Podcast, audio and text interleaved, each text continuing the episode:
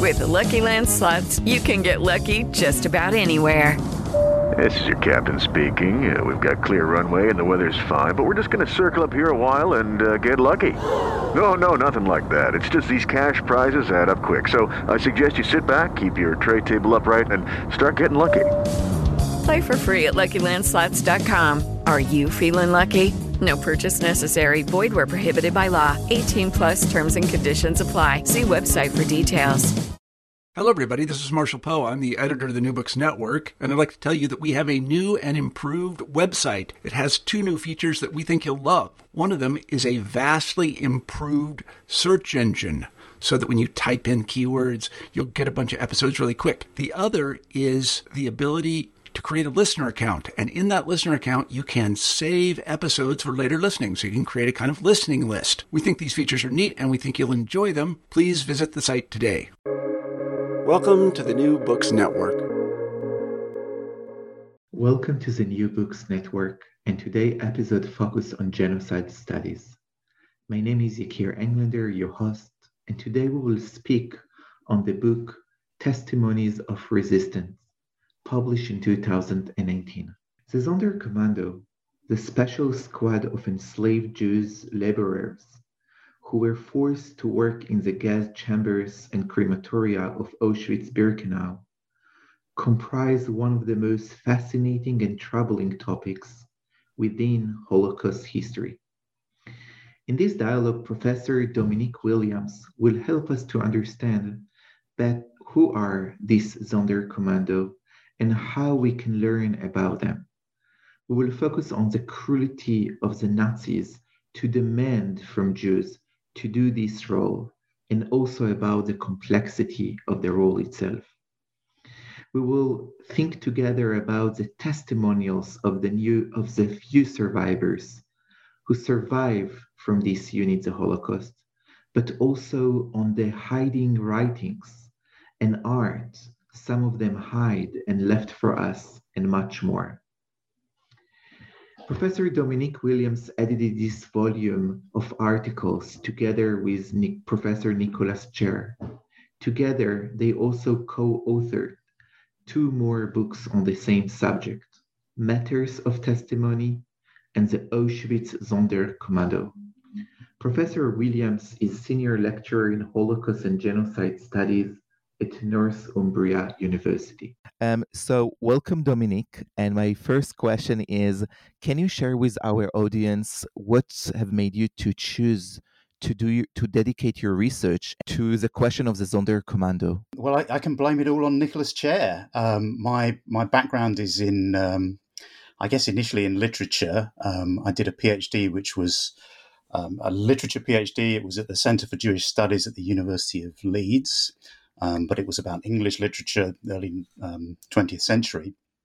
Um, Nick Chare, um, who also studied at Leeds, came to me after we'd finished our PhDs um, and said, you know, there's there's uh, there's a topic that I'm interested in doing more research on. I'd done a little bit on it before, which was the writings of the Auschwitz Sonderkommando, the scrolls of Auschwitz. Um, and he said, you know, would you be interested in working on this with me? And my initial thought was, well, I'm not really sure that I do want to. It's it's very very difficult material, right? Um, I'd done some work in my masters, uh, my MA on the Holocaust, and thought, mm, I'm not sure if this is for me. But um, in the end, he persuaded me that this was this was something would be worthwhile for us to work on together. Um, so we we co-authored a book about the, the writings of the Sonderkommando, uh, Matters of Testimony, which Berghahn Books also published.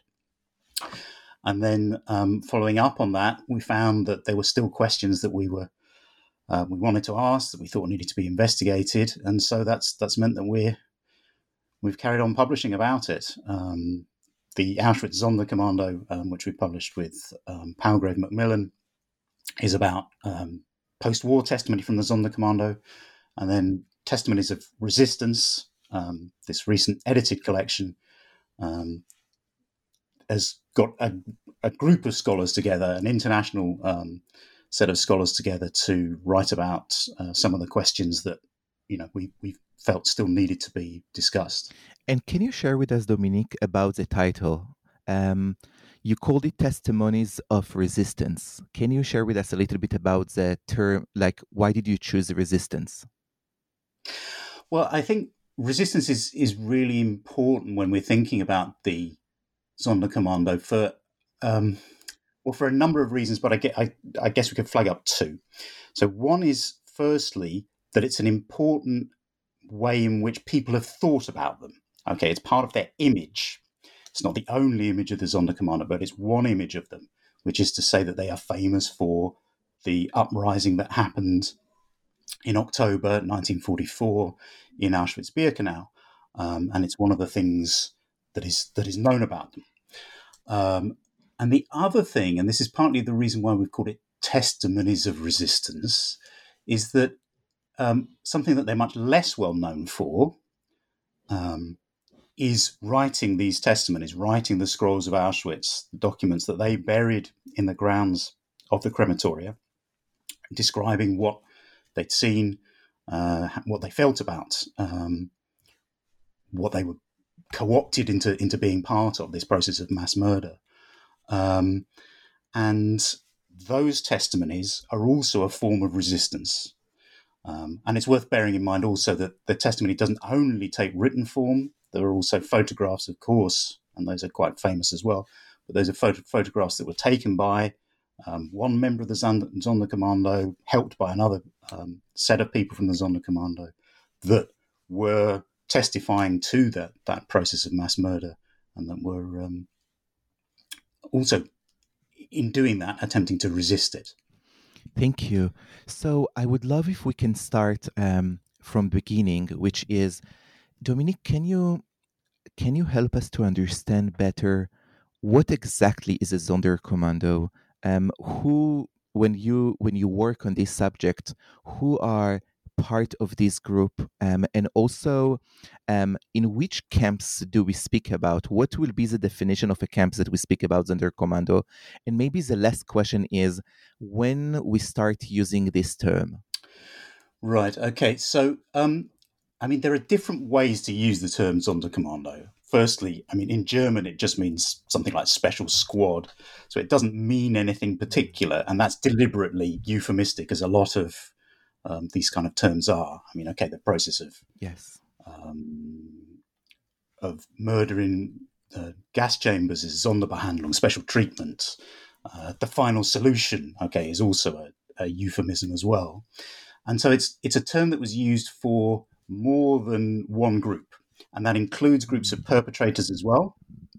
Um, so it, it doesn't have one fixed set de- definition. But what it's often used for um, is to describe groups of prisoners in a number of different camps, um, extermination sites, so places like Treblinka, Sobibor, Auschwitz-Birkenau, prisoners who were forced to um, assist in some way with the process of, of, of murder. Now, in some of those other camps, places like Treblinka, Sobibor, those those terms are used um, by historians and and um, and people about them, um, but are not always completely contemporaneous. They weren't used at the time. Um, whereas, as far as Auschwitz Birkenau is concerned, the group were called the Sonderkommando as they were part of the, the Sonderkommando. So you see in their testimonies, for example, they describe themselves and they write down this word Sonderkommando. So it's used in different ways, and the way that we've um, decided to define the term for this collection. Okay, it's not to say it's, it's the it's the only way that it could be done, but for this collection, we decided to define the term by that group in Auschwitz-Birkenau, um, and it's uh, that group that we've concentrated on. And we say a little bit in the introduction as to why that is, because there are certain things that are particularly different about them. There's a larger number of survivors, there's a large amount of testimony about them. And also, actually, I would say they're a group that are, that are more notorious um, in a lot of ways because they were part of a much larger camp complex and so were witnessed by other prisoners. And so there were stories and thoughts about them from other prisoners within Birkenau at the time. I mean, okay, rumors circulated around the camp strange representations of them were happening even while the camp was in operation. So we're looking at that that particular group, and the the, the Sonderkommando there uh, was a group that was formed um, and changed a little bit as as um, Auschwitz-Birkenau developed, but in its sort of, well, I suppose what you might call its classic formation, was the group that were in Birkenau and that worked in the crematoria of Birkenau. There was a group that worked in Auschwitz I in the crematorium that's there. Filip Müller famously worked there for a short while and then, um, after working elsewhere for a while, transferred to the, the crematorium Birkenau. But the, the group um, of which the, the vast majority of survivors come from, I mean, it's still a small number of survivors, but in relative to, to um, because of the, the system, Dominic, because of the system that every few months the, the Nazis will kill them. Right. So this is one of the this is one of the interesting um, things that we we've dealt with with this this image of the Sonder Commando. Now, of course, it is absolutely true that the Sonderkommando were subject to um, murder and um, squads were the numbers were, were taken down or, or increased as, as they were found to be useful. But there does not seem actually to have been this systematic replacement of them every three or four months that you hear in some of the, the stories about them. I mean, I think, I suppose, most famously, there's the, the doctor who was stationed in um, in the crematorium, Miklos Nyiszli, uh, writes in his testimony, yes, there were they were replaced en masse every three or four months. But that doesn't seem to have been quite the case. If you look, for example, at Gideon Greif's book, where he's um, interviewed members of the, the Sonderkommando who survived, a lot of them survived for much longer than three or four months. If you look at the um, group of prisoners that we concentrated on, where we uh, looked at testimony that they'd written, again, there are a number of them who only one of those who, who wrote the, the writings survived uh, um, of the writings that have been found, only one of them himself survived, but a lot, all of the others uh, survived for longer than just three or four months. So, for example, Zalman Gradowski, Zalman Lewental, Leib Langfuss, um, all seem to have survived until um, came to Auschwitz-Birkenau in 1942, December 1942, and all survived until late 1944. Um, Gradowski seems to have died in the, the uprising um, in October 44. Lewental and Langfuss seem to have been killed when there were uh, there was another purge of the Sonderkommando in November 1944. Um, so there are there, there, are prisoners who lasted for much longer than this, which in the end is a kind of legend, right? Of of just this three or four months. Thank you. So, Dominique, can you um, share with us a little bit about the way how a person become part of the Sonderkommando? Is it something that, and, and I'm interested mostly um, from the moments where people know about the Sonderkommando, but they still are or chosen or forced to be chosen to join this group. Um, and I also wonder if it's like one way, like you can join to the Sonderkommando, but then you stay there, or is it more um, fluid that you can come back and leave this unit? Yeah, I mean, it. I think that's that's a good question. Is is there one way to join? And I don't think that there is. Um, so there are different accounts from different people as to as to how it happened.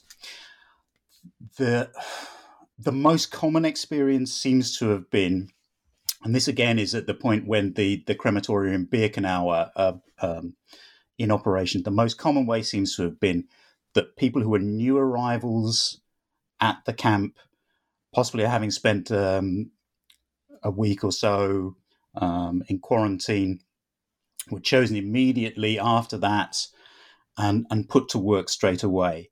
So, um, and the logic of that seems to have been, and some of them write about it this way, um, that it was something that took them by complete surprise. They were taken to somewhere where they had to um, deal with emptying a gas chamber, a, a, set of dead bodies, the shock, the horror of dealing, uh, of confronting that site, quelled any sense of resistance, was sort of too much for them really to comprehend at that that point. They're then forced un, un, under beating and whips. Lewental writes about this uh, to clear those bodies, and it's only um, after they've carried out this work, work um, in a sense in inverted commas. A lot of um, them afterwards said, you know, work is not the word for this, but only after they carried out this work that they were in a position to be able to process anything like what had happened to them. Um, so that that certainly seems to be the case for um, for most of the people who are the um, people who wrote the, the manuscripts, the, the scrolls of Auschwitz, that they were recruited very soon after arrival. But it's not necessarily true for every single um, um every single member of the Sonderkommando. Um, and the, the question that you're asking about the fluidity, again, it would seem that once it had taken its um, once the camp regime had worked out what form they wanted this squad to take, it was very, very rare for someone in the Sonderkommando to be able to come out of it. Everybody who was in was in. And the only way out would be by being um, killed or by, by dying. And the reason is um, that the Nazis didn't want them to to bring right. the witness the, the stories. Right. Right. So they did not want uh, people who were witnesses to mass murder, witnesses to genocide. I mean, they were eyewitnesses to many, many thousands of deaths. Yeah. They did not want them to be uh, able to to bear witness to what it is that they'd seen. In the earlier forms, there are people who seem to have moved in and out of the, the squads, um, and that actually is true for Filip Müller, for example, that he was in the squad in Auschwitz one, and then um, moved out. Um, said he was stationed in Buna, Auschwitz three for a short while, and then went back into the the, the Sonderkommando after that. But that I think is in, in its early stages, well, when the process is still being worked out, improvised by the by the, the Germans, by the by the camp regime. By the time uh, most of the people that we're most of the people who were survivors, most of the people who, who wrote the, the manuscripts were within the squad. They were um, recruited very soon after arrival and had no way out other than their own deaths. Yeah, thank you. One of the chapters, um, actually, it's the first chapter, which is uh, fascinated by Professor Pollock, but it's a question that also coming all during the the um, the book is a question of cruelty, and and we have here maybe um, three areas of cruelty and and and questions of violence. Um, one is, of course, um, the the violence by the Nazis um, to the victims and to the Sonderkommando. There are questions of ethics about the work of the Sonderkommando, and of course, the third circle is the other the other prisoners in these camps and how they received and how they think about the Sonderkommando. Can you can you explain us a little bit more about this complex question of cruelty and violence? Yes, I mean I think Griselda Pollock's essay is a is a really powerful and fascinating explanation of, of this question. Um, so I mean as as I said when talking about the recruitment of the Sonderkommando and as what you see in some of their writings, um, there is violence, um, direct physical violence carried out by um, German um, guards, SS guards, two members of the Sonderkommando in order to um, keep them at their work but it's not something that was used with the same kind of um, regularity or extremity in a, in most cases as, as you saw in the rest of the camp because these were people who they wanted to keep fit and well and carrying out a process that as far as they were concerned a murderous process but a process that the, the germans saw as useful okay they had a useful function. So there is physical violence. It's not to say that there, there was there was none that was carried out against members of the Sonderkommando by SS guards. But and i think um, pollock brings this out really well in the essay there is another kind of violence that's being done to them which is the cruelty of being forced to violate their own ethical precepts violate their own religious beliefs in disposing of the dead in making sure that there is no trace left of them. Um, and I think Pollock talks very um, powerfully and at length at this idea of being forced to burn bodies was something that caused them particular kind of horror and particular pain. Um, and that I think is interesting also in that it seems to have also been something that other prisoners were particularly horrified by. So there's a memoir by Krystyna Przywulska, um, I Survived Auschwitz, where she talks about talking to a member of the Sonderkommando. Um, and the thing that she says, she sees him initially as um, basically subhuman. Um, and the thing that she says, and the reason why she finds him beyond the kind of moral pale, is you burn bodies. Okay, so it's not that she's saying, right, you're helping to, uh, you're helping people to be murdered, right? Because there was a function that the Sonderkommando partly had, just they they were allowed or they were made to stand in the undressing room while um, victims were undressing. They weren't allowed to talk to the people there, but the SS regime essentially found that that was a way to keep people as they were undressing calmer. Right, so they are in some sense made complicit in keeping people calm and more easy to um, more easy to murder. But what she, what Krystyna Przywulska finds particularly horrific about what they're doing is is what they're doing to to bodies that they're they're burning them. So in a sense, I, I think I would say, and I don't think this is what.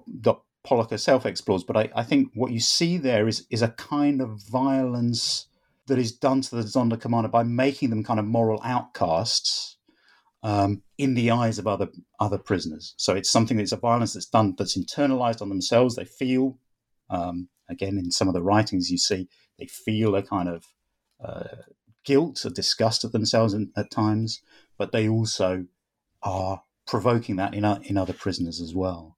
So it's a very difficult position that that that they're in. It's a very difficult question to assess um, their own judgment of themselves, prisoners' judgments of themselves, and how it is that we're supposed to be judging or not judging them um, retrospectively as, as scholars or as people thinking back to um, the Holocaust. I don't know about you, but I'm very busy and I don't have a lot of time to cook. That's why I subscribe to Factor. Eating better is easy with Factor's delicious, ready to eat meals. Every fresh, never frozen meal is chef crafted, dietitian approved, and ready to go in just two minutes. You'll have over 35 different options to choose from every week, including Calorie Smart, Protein Plus, and Keto. These are two minute meals. Factor meals are ready to eat and heat, so there's no prepping, cooking, or cleanup needed. They're flexible for your schedule. Get as much or as little as you need by choosing your meals every week. Factor is the perfect solution if you're looking for fast, premium options with no cooking required. Sign up and save. We've done the math, and this is important. Factor is less expensive than takeout, and every meal is dietitian approved to be nutritious and delicious. Head to factormeals.com slash NBN50 and use code NBN50 to get 50% off. That's code NBN50 at factormeals.com slash NBN50 to get 50% off. Um, I, I wonder if you can um, if we can say a little bit about the act of burning, and I wonder if the focus is on the act of burning, um, maybe because of two reasons, as I understand. One is that the act of burning is an this is a place where they shift from being passive, like just helping, to doing the act of violence to the bodies. And also, secondly, because the act of burning is actually the witness for what is happening, because the prisoners in Auschwitz or in other camps maybe are not aware of the gas all the time, but the smell of the burning is a wit is, is a witness for the violence. Yeah, that's a really interesting way of thinking about it, um, which I don't think I don't think we've actually ex- ex- explored uh, as much as we probably could have done in, in the book. But I think that's a so that's a really really interesting question. Yes, I mean I, I think you I think you're right that um, that kind of disgust that you see, for example, in in Przywulska, or this self disgust, um, does seem to ha- uh, could be said to to focus on this this moment precisely because it is something where you're doing something. Um, I think that that's quite that's quite plausible. Um, and I think too, um, I mean, Przewalska, when she's she's writing about seeing this member of the of the Sonderkommando, she talks about him being covered in um, covered in ash, and there are other people who've, who've um, witnessed uh, members of the Zonda Sonderkommando also said that you know they were black from the, the, the burning that they were carrying out, um, which also made them kind of look strange and um, and a, and a kind of figure of horror. So that was something that was on their bodies themselves. But exactly as you say, it's also something that becomes um, the signal of what the what's going on at the crematoria, and that's uh, that everybody can see and smell. I mean, particularly smell right. um, in the region around. I mean, um, and that idea that it could be a form of witness mm-hmm. um, is something that members of the, the Sonderkommando themselves did um, think about. Um, Zalman Gradowski, in one of the texts that he wrote, talks about how the the uh, the fire that's burning in the crematoria is something that the world should see and something that the world should be drawn to. So it's it's a way um, that they were thinking about it as well. I think so. That that's a very very interesting and, and, and valid point from you. Thank you. Um, so the majority of the book focus on questions of um, wit of um, evidence and, and and history and how we think about the Sonderkommando.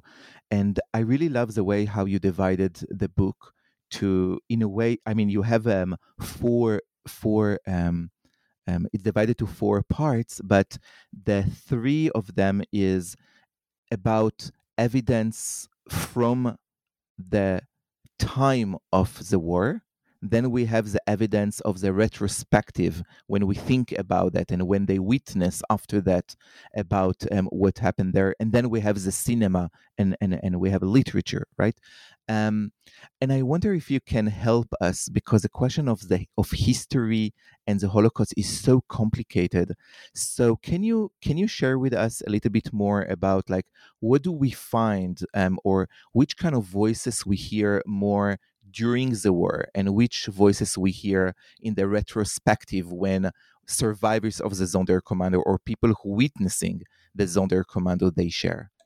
Right, I'll, I'll, answer it in this way. We'll, we'll see if it answers your, your question.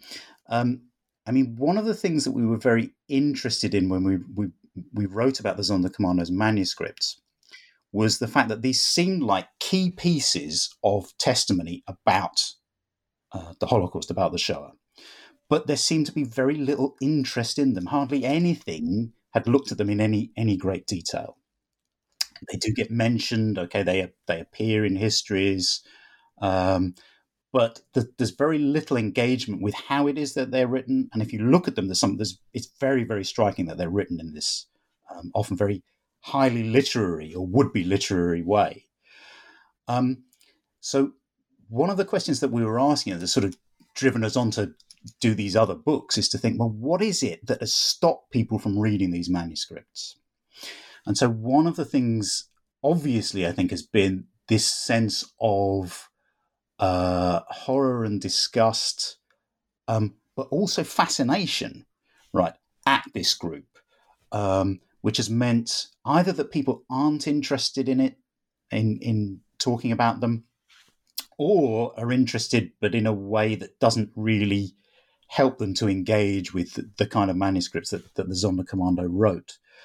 Um, so I think what I'd say is what if you're looking at what the, the, the Sonderkommando themselves write, what you see or what they're producing themselves um, during the, the the time that the, the canal is in operation, when the when the crematoria are, are in operation, is a very complex picture. One that says uh, that there are times when they are uh, unfeeling, numb, completely shocked and unable to process what's happening to them, but that there are other times when they are able to reflect on it and they are able to feel certain things about what's happening. And I think, in the way that we would read it, certainly that's one of the things we argued in matters of testimony. I think one of one of the things that's happening is they're thinking about how they can make their readers feel what's happening or what's happened to them. Um, and so that's a that's much more complex set of how they how they think about their experiences and how they feel and feel through their experiences than I think a lot of the post war ways of thinking of them have been. So we explore this to some degree in the introduction to the book, where we say, okay, there seem to have been shifts that have happened over time of how people have been interested, and that uh, from a, a, kind of sense that the Sonderkommando might stand for a general suspicion of survivors, that people only survived because they'd done something dubious, to criticism of them as being too passive. And I think this is where this idea that um, it's not true that they were purged every, or that they were liquidated every three or four months is quite important because someone like Bruno Bettelheim is able to say, well, there were 14 squads of the Sonderkommando, only one squad resisted, right? Everybody else just went to their deaths after four months. But that if you accept, and this seems to be what the evidence says, if you accept that that's not what the, the composition was like, then you have to take into account also that there's a complicated um, way in which they existed as the people who, who went along in an attempt to survive for a short for some time also resisted at others. Um, that then kind of I think changes changes the picture of, of what it is that um, what it is that you can say about the, the Sonderkommando. Um, and I think what we also say in that introduction is that the, there seem to have been two moments. I mean, we identify one in the kind of mid 80s, so Shoah, Claude Lanzmann's film, and a number of other texts that came out in the mid 80s seem to take an interest in the Sonderkommando, uh, particularly as Lanzmann is, is is concerned as precisely as witnesses, but witnesses of, as he's defining it. Okay, so there's an interest in what he calls incarnation, um, these moments. Um, most famously, um, of course, with Shoah with Abraham Bomba, the, the barber, um, freezing while he's he's reenacting and cutting somebody's hair, um, and unable to go on talking about what had uh, what had happened to him while he was in Treblinka but also with Filip Müller as well. This moment where he reaches silence and says, "Right, I want to, I want to stop. I, I just can't go on at this, this point." Um, so that kind of those kind of moments um, are looking at the Zonda Sonderkommando in a different way, but are not the same as um, I would say what you can see from the Zonda Sonderkommando's own manuscripts, because it's the you can see there that there there are more um, complicated and more contradictory things that that are happening than um, and I think Lanzmann uh, teases out in his film, powerful and uh, extraordinary as that film is. And we've seen very recently, in in uh, particularly, I suppose, in, in, in Son of Saul, the film, um, another interest in the Sonderkommando, which seems to be partly about a willingness now to address some of the more difficult issues of, of the Holocaust um, that have been addressed at other times previously, but seem to be much more central to how people are thinking about and, and talking about the, the Holocaust now. I mean, one example of that, of course, is that Son of Saul won an Academy Award, right? It got an Oscar. Whereas if you think of the kind of Oscar winning Holocaust films from not that much earlier than that, Schindler's List, Life is Beautiful, they were giving a much I mean, it's unfair in some ways to call it easier, but okay, in some ways, a much easier view of uh, of the Holocaust than um, than Son of Saul or perhaps we could say less difficult part in, in the book um, and there is a, a whole um, chapter about the religious life of the Sonderkommando um, because as we see from um, the, the witnesses um, we are learning that we have people who are religious and people who are non-religious uh, atheist in, um, in in the same units.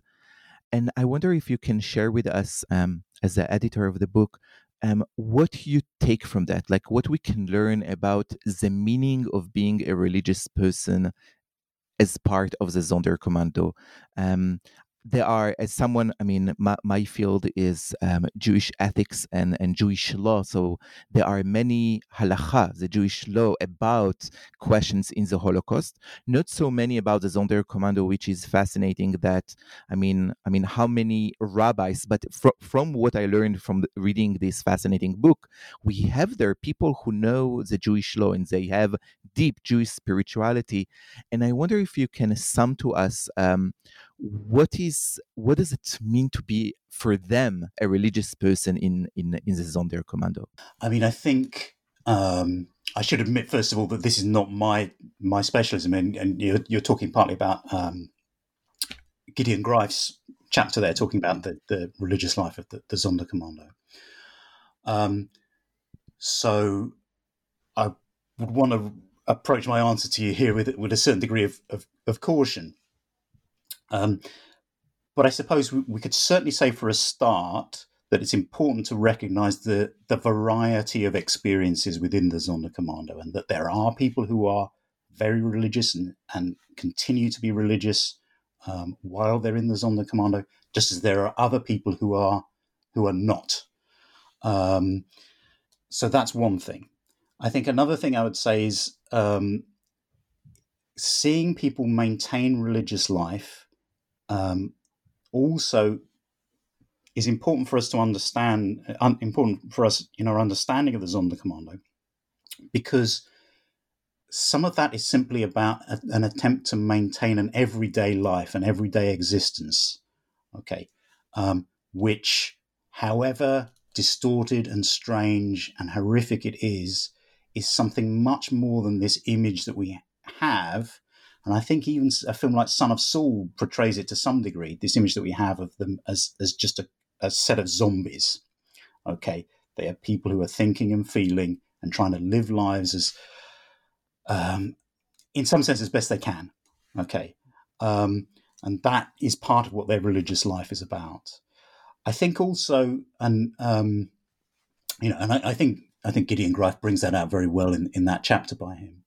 I think also what I what I could add is that looking at the manuscripts that the, Zon the Sonderkommando wrote, one of those uh, um, one of the writers, Leib Langfuss, uh, was someone who had rabbinic training. He was a rabbinic judge, at dayan, and certainly as we would read it, and I think someone who was better versed in um, the religious traditions that that he's that, that Langfuss is coming from. But we made a start, I hope. But as we would read it, um, there are certainly ways in which his religious knowledge or his um, cultural, religious, social background work through the, the way in which he's able to write about and represent and bear witness to what he had, what he had seen. So, for example, there are um, a set of very small anecdotes, you could almost call them, that he writes about how people behaved on the, the uh, on the threshold of the gas chamber. And he calls that details, um, Einzelheiten in, in Yiddish. And he um, he seems to use traditions of storytelling, and some people who um, survived and talked about him called him a storyteller, called him a preacher, a Magid, um, who's he seems to be using traditions of storytelling in the way that he structures those stories of how people behaved. And you also see, I mean, he's, he's clearly has uh, interest in religious figures. He talks about um, different religious figures and how they behaved, and he certainly seems to feel that people who were religious um, behave better than people who are not. He contrasts an, an intellectual who seems to believe even as he enters the gas chamber that this it couldn't really happen with religious figures who are able to face up to it. Um, but that that I would say, you know, shows that it's his set of understanding has shaped how he understands what's what's going on. His his background has shaped what he how he understands what's what he's witnessing, but also allows him to bear witness to it in in a particular form that makes sense to him and that you know would allow readers to make sense of as well. Another thing that really come, I mean, as, as I was reading the book, I was thinking about the the geography of the people who are in the Sonderkommando, right? We have people from Greek and people from Hungary. We have here complexity of languages. We have complexity of um, culture, um, complexity of people who come much earlier and people who only came later in 44 and um, and, and later. Um, can you share with us about so when we say Zonder Sonderkommando, we actually see many variety of colors from different geography places. Yes absolutely and i think that that's important to remember. Um, so as you say there there are groups who were from uh, from poland. Um, so a lot of the people who who wrote the, the scrolls about um, of Auschwitz were from um, Polish backgrounds from um, northeast Poland or from um, just north of uh, of Warsaw, um, and they are people who were there for the longest. Um, in that they came in in late 1942. The the group that preceded them, and this I think might be part of where these stories about complete liquidation come from, do seem to have almost entirely been murdered just before um, these Polish Jews came um, came to Birkenau in December 42, and those were mainly from Slovakia. Filip Müller is the example here of someone who survived. There are um, there's one other person who's, who's a survivor there. As far as I'm aware, it's just the two of them. But um, the uh, so there's this group that are there from December 42 and then other groups come and are added to that that squad as the operations in the crematoria expand, and then it's um, if when there are moments when operations um, come down or are less um, intensive, where the squad is is is brought down in its numbers. Um, but precisely because there are people who are there for quite a long time, and other people are brought in, you end up with a, a, squad that's very mixed. So Polish, exactly as you say, people who are then coming from um, France. A lot of those were Polish Jews. Um, one of the people who um, wrote a letter, who we've now identified um, as Hermann Strasfogel, Strasfogel, I guess, um, who was originally from Poland but um, had, had settled in France um, was part of that group. David Olère, um, a painter who um, drew sketches of the crematoria, painted paintings about his uh, experience in the Sonderkommando, was part of that group as well. And then groups from, exactly as you say, Hungary, um, as in 1944, um, in the summer of 1944, the Hungarian Jews are, are brought in um, Hungarian Jews are also recruited into the Sonderkommando. There seem to be very few survivors from that group. Um, so that's it's in some ways um, one of the more mysterious experiences. But we shouldn't forget also the Greek Jews, exactly as, as you mentioned as well. Um, the last document from the, the scrolls by uh, Marcel Nadjari uh, was um, uh, the last one to be found, found in 1980, was by him written in Greek. And there are other survivors of the, of the um, Greek Jews of the Sonderkommando who talk often about being outcasts among the Sonderkommando because they couldn't speak Yiddish, because they couldn't therefore understand German. They were given the worst tasks. You also see the different memories of the experience, different memories of the revolt. Greek Jews will often talk about it was the Greeks who were responsible for the revolt. Polish Jews, you see in the, their writings, saying it was the Poles who did it. Okay, in, so in a sense, there's nothing unusual here. If you bring a group of people who are from different backgrounds, there will be frictions between them, and under the kind of extreme pressure that they're living, um, then those um, those frictions will, of course, be worse, more deadly in some ways, more um, more painful. But I think it's also worth bearing in mind, um, although that is, I think, primarily the way that um, people have talked about the, the difference between these groups, there are ways in which alliances or friendships happened across national boundaries. So, for example, the French Jews were generally of Polish background, generally had been born in Poland. Um, mm-hmm. and so they spoke Polish, sometimes spoke. They had a way to communicate. Right? But they also spoke French. And a lot of Greek Jews, or certainly some of the Greek Jews, um, were um, educated to speak French as well. And so the, the, the French Jews were able to um, befriend and um, and work with the Greeks.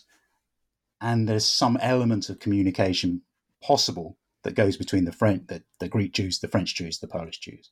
So, you know, that's that's not to say that they were all um, getting on. Let's say it clearly was you know, under the horrific conditions they were living. But clearly there were frictions there and resentments there.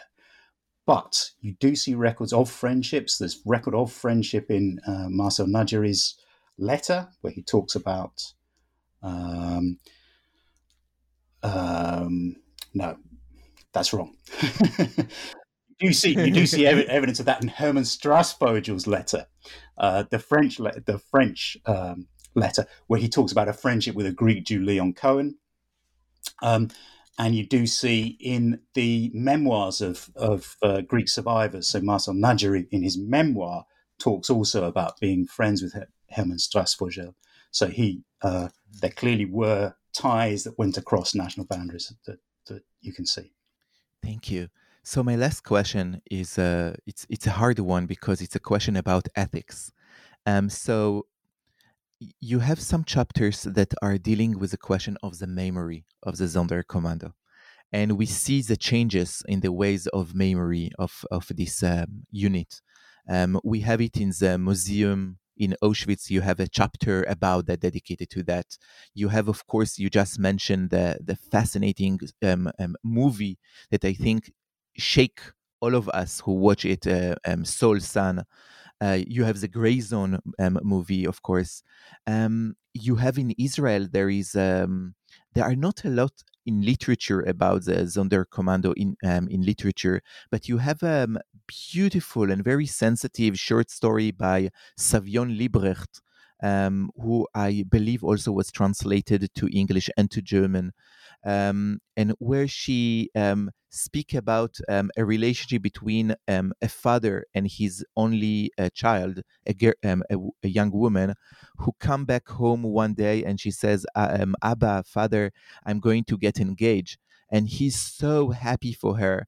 And then when the future son-in-law is coming to the house, he just faint because he sees a Sonderkommando um, from um, you know, from um, um, from the camp, and and I wonder if you can help us um, about what is the memory that we have about the Sonderkommando as you see it, and do you feel that there need to be more change? Um, do we need to walk to maybe another direction with some elements of this memory? Yeah, I mean, as you say, this is this is a difficult question, and I think one of the things that we're trying to explore and actually I think probably needs to be explored some more, is the ways that the the memory so far has been, um, let's say at least kind of problematic. So that the that sense of okay, these are people I don't want to think about, I can't bear to think about, is one element that that is obviously a problem. But even the the kind of interest in them takes a kind of form of a fascination that often is is problematic as well.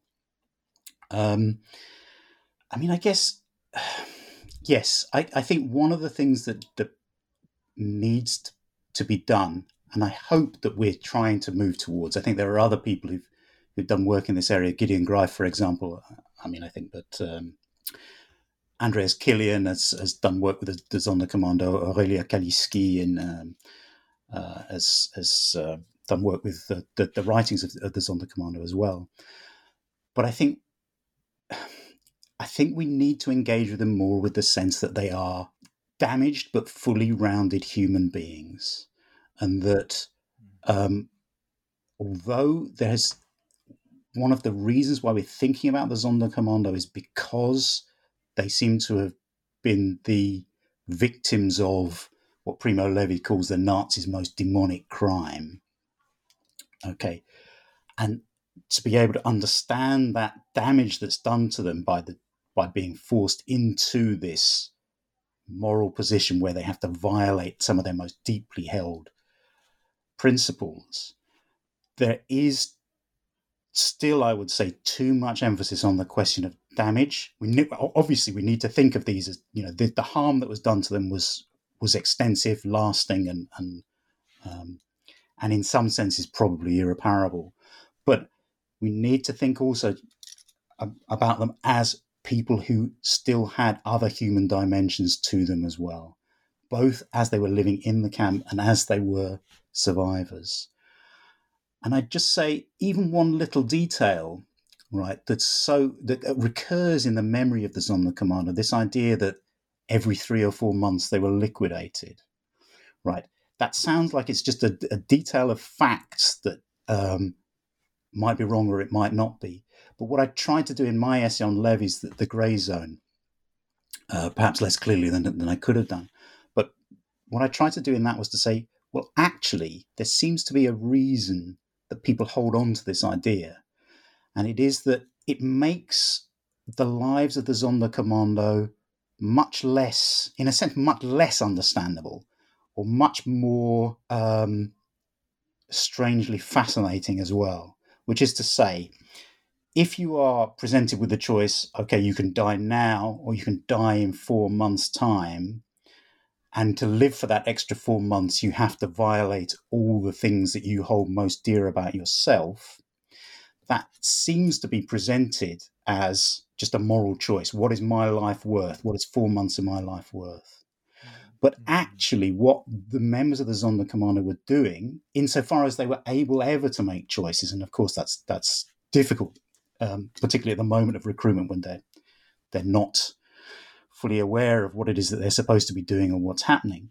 But even so, at moments when they're asking the question of is my is can I carry on with my life, actually, they were looking at um, a situation where they didn't know. They didn't know how much longer they had to live, and so forth. So therefore, one of the things that they're asking is actually just a question about not what's my life, what's four months of my life worth, but what can I do possibly to give myself just a chance, a small chance of surviving. And I think that, in a way, is a lot more understandable um, than to be saying someone was faced with the choice of, you know, you will die in four months, but you'll be able to live for four months if you do these particular things. So I think, you know, even, even these simple facts about the Sonderkommando are ones that I would say have a certain kind of moral weight to them. And I think it's important to for us to get those facts right as well. But I, I think that is part of a picture where we need to be thinking about them as, you know, more than just the damage that was done to them. The damage is important, but the rest of who they are is important as well. Dominique, thank you so much for editing together with Nicholas Chare the book Testimonies of Resistance and for being with us here in the New Books Network. Thank you. Thank you very much.